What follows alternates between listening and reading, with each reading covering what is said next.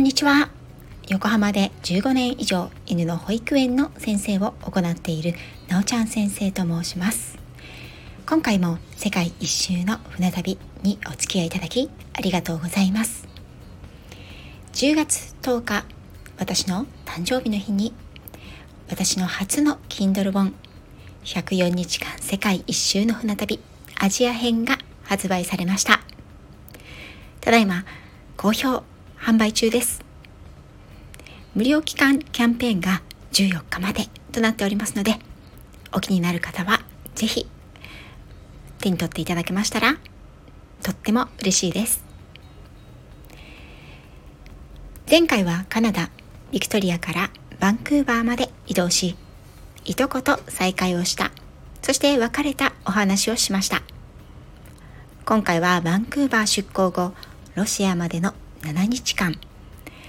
洋上で行われた戦場イベントの様子をお伝えいたします。太平洋を航海する間毎日のように朝の気温は下がり海の色は濃くなり雲は厚く空は白さを増してきた。毎朝のように起きてすぐにデッキに上がる。気温が10度を下回った朝はさすがに寒さに凍えた。そんな朝でも出会いはある。海の色は青から藍。そして黒みを帯びてくる。水鏡のような穏やかな水面を眺めているとすぐ近くから水柱が上がった。驚いて声も出せずにいると巨大な背中が音もなく黒々とした水を割ってその姿を表した。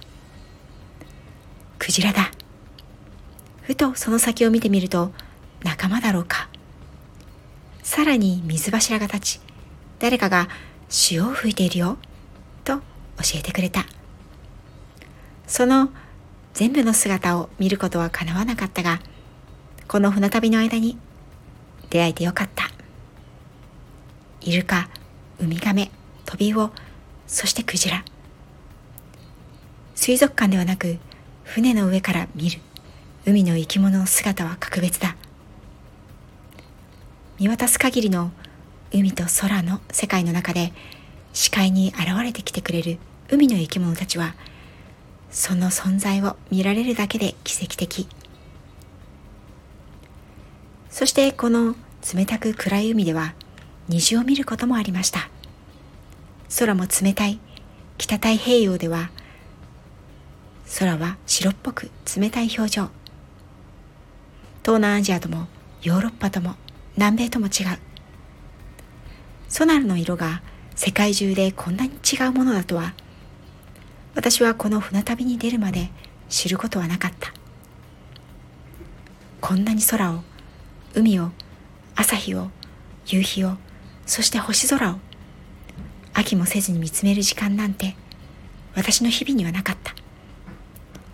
船旅では飛行機の旅では絶対に味わえないことがある。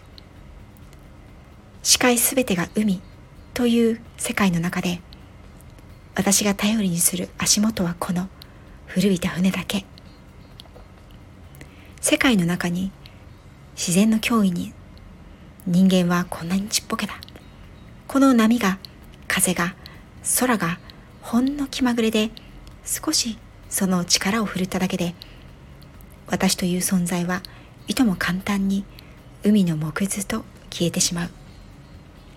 その心もとなさ人間という存在の儚さ海の広さ。自然のサイクルは人間の意図など関係なく一時も休むことなく続いている。その中に私たちは含まれているに過ぎない。そういう感覚を船旅は教えてくれたんだと思う。だからあなたはあなたに与えられた命を精一杯思いっきり楽しんで生き切りなさい。そう教わった気がする。残り一つの寄港地を残して私はおそらく乗船客の誰もが不思議な感覚にとらわれていったように思います。永遠に終わりが来ないような船旅もやはり終わる日が来る。その日のことその後のことを考えたくない。特に若者は多かった。私もその一人だった。父として進まない卒論のテーマ。船に持って乗り込んできたものの日々の楽しさにかまけて全然進まない。私の卒論のテーマはオスマン帝国のハレムとイエニチェリそろそろ旅の終わりが迫ってきてやらなくてはと辞書を片手に英文を読み始めた。その焦りは卒論のためだけではなかった。私は大学4年の5月から8月当時の就職活動真っ只中の時に何をすることもなく世界に飛び出したのだ。帰国したら何をしよう。大学は夏休みだ。もう就職が決まっている友達もたくさんいるに違いない。私はこの先何をしたいのかどう生きていきたいのかそのしっかりとした答えはまだ出ていませんでした。その決断その選択から逃げるように私は卒論にそして船内イベントに忙しく取り組んでいました。8月3日出港より94日目。春見気候まで残り10日。この日はガラビュッフェというイベントが行われました。このガラというのはロシア語で盛大なという意味。その名の通りこの夜は特別なディナータイムとなった。いつもは講義やサロンとして使われるメインサロンも朝食会場として使われる小さな食堂も全てがレストランへと変身。その全ての会場にさまざまな料理が並べられていてみんなで船の各所を回りながら自由に好きなものを好きなだけ食べるというスタイルだ。なんと18時から30分はただただ写真を撮るという撮影タイムがあったのだからその気合の入れようがわかるというものです。メインサロンのステージ上には巨大なロブスターで作られたタワーが登場して撮影モデルのトップを飾っていました。このガラビュッフェその豪華さもさることながら今まで寄港した国の代表料理もお目見え。太巻き鮭のパイターキーの丸焼きインドネシアのサテ。エビとホタテで赤富士がそびえ立っているのには驚いた。さらに事前の料理アンケートが開催されていた。我が家の料理大賞という企画でノミネートされた7つのレシピが本番の料理として並んでいました。ポテトチップスを衣の代わりに使うポテトチップス揚げ。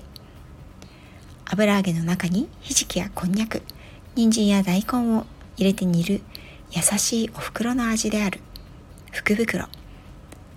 春巻きグラタンはマカロニグラタンを春巻きの皮に包んで揚げたもの。その他エピソードが面白い。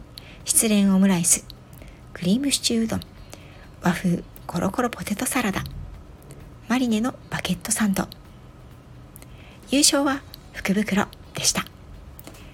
いつもディナーをいただくジュビリーレストランでは中華一食でした。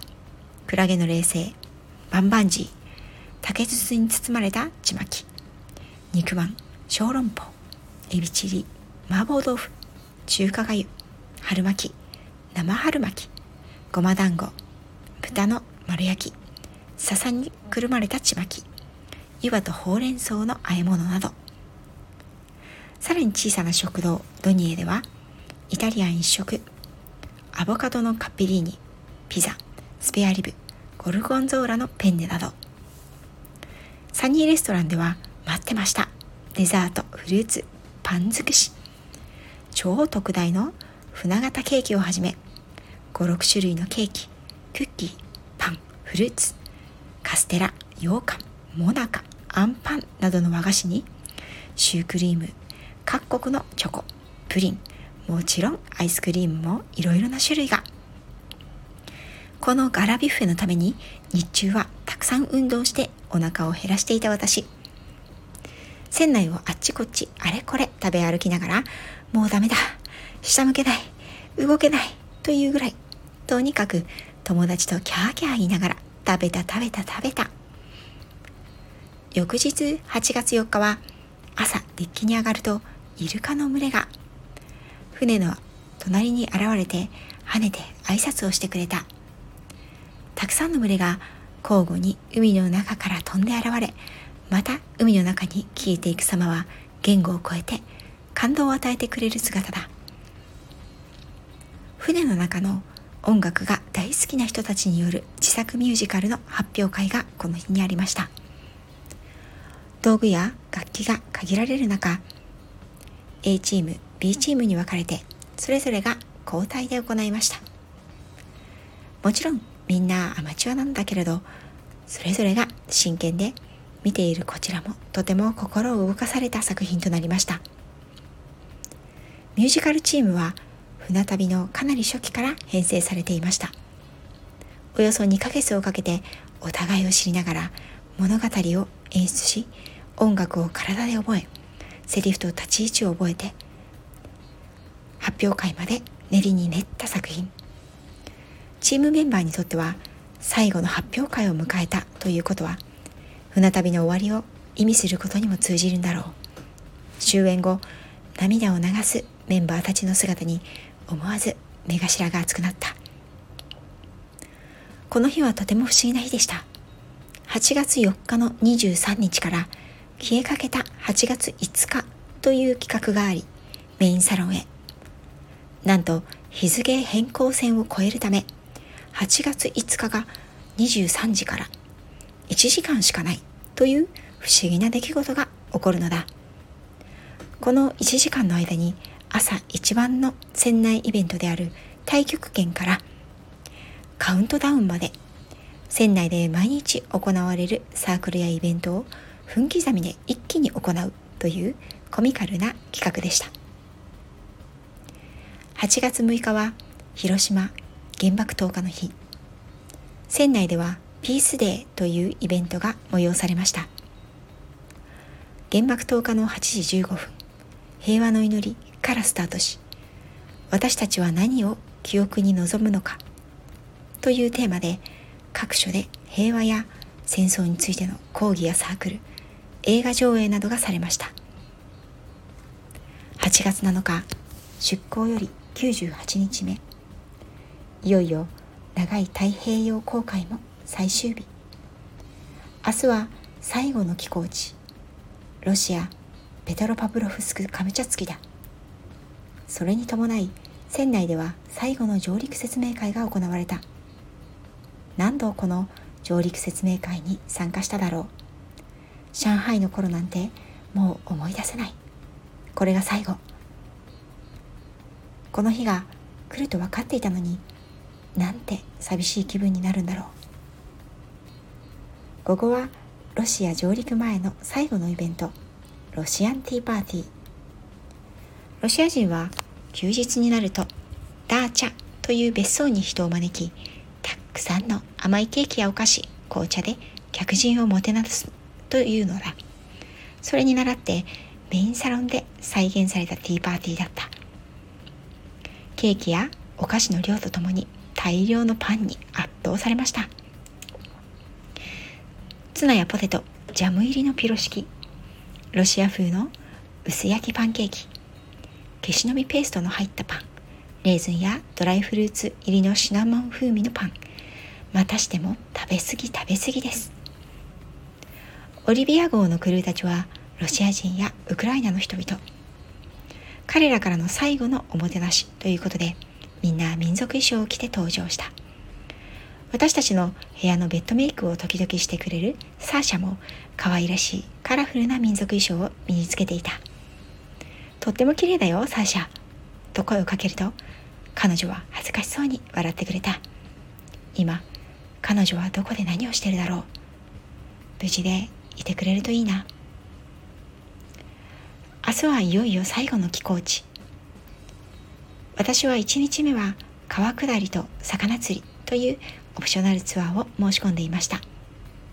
さあ泣いても笑っても船は最後の寄港地へ。次回は最後の寄港地ロシアペトロパブロフスクカムチャツキ。前編の様子をお伝えいたします。104日間世界一周の船旅。残すところはあと3回です。日本に帰るまで。どうぞご一緒に。最後まで聞いていただきありがとうございました。104日間世界一周の船旅。Kindle 本もぜひお楽しみいただければ嬉しいです。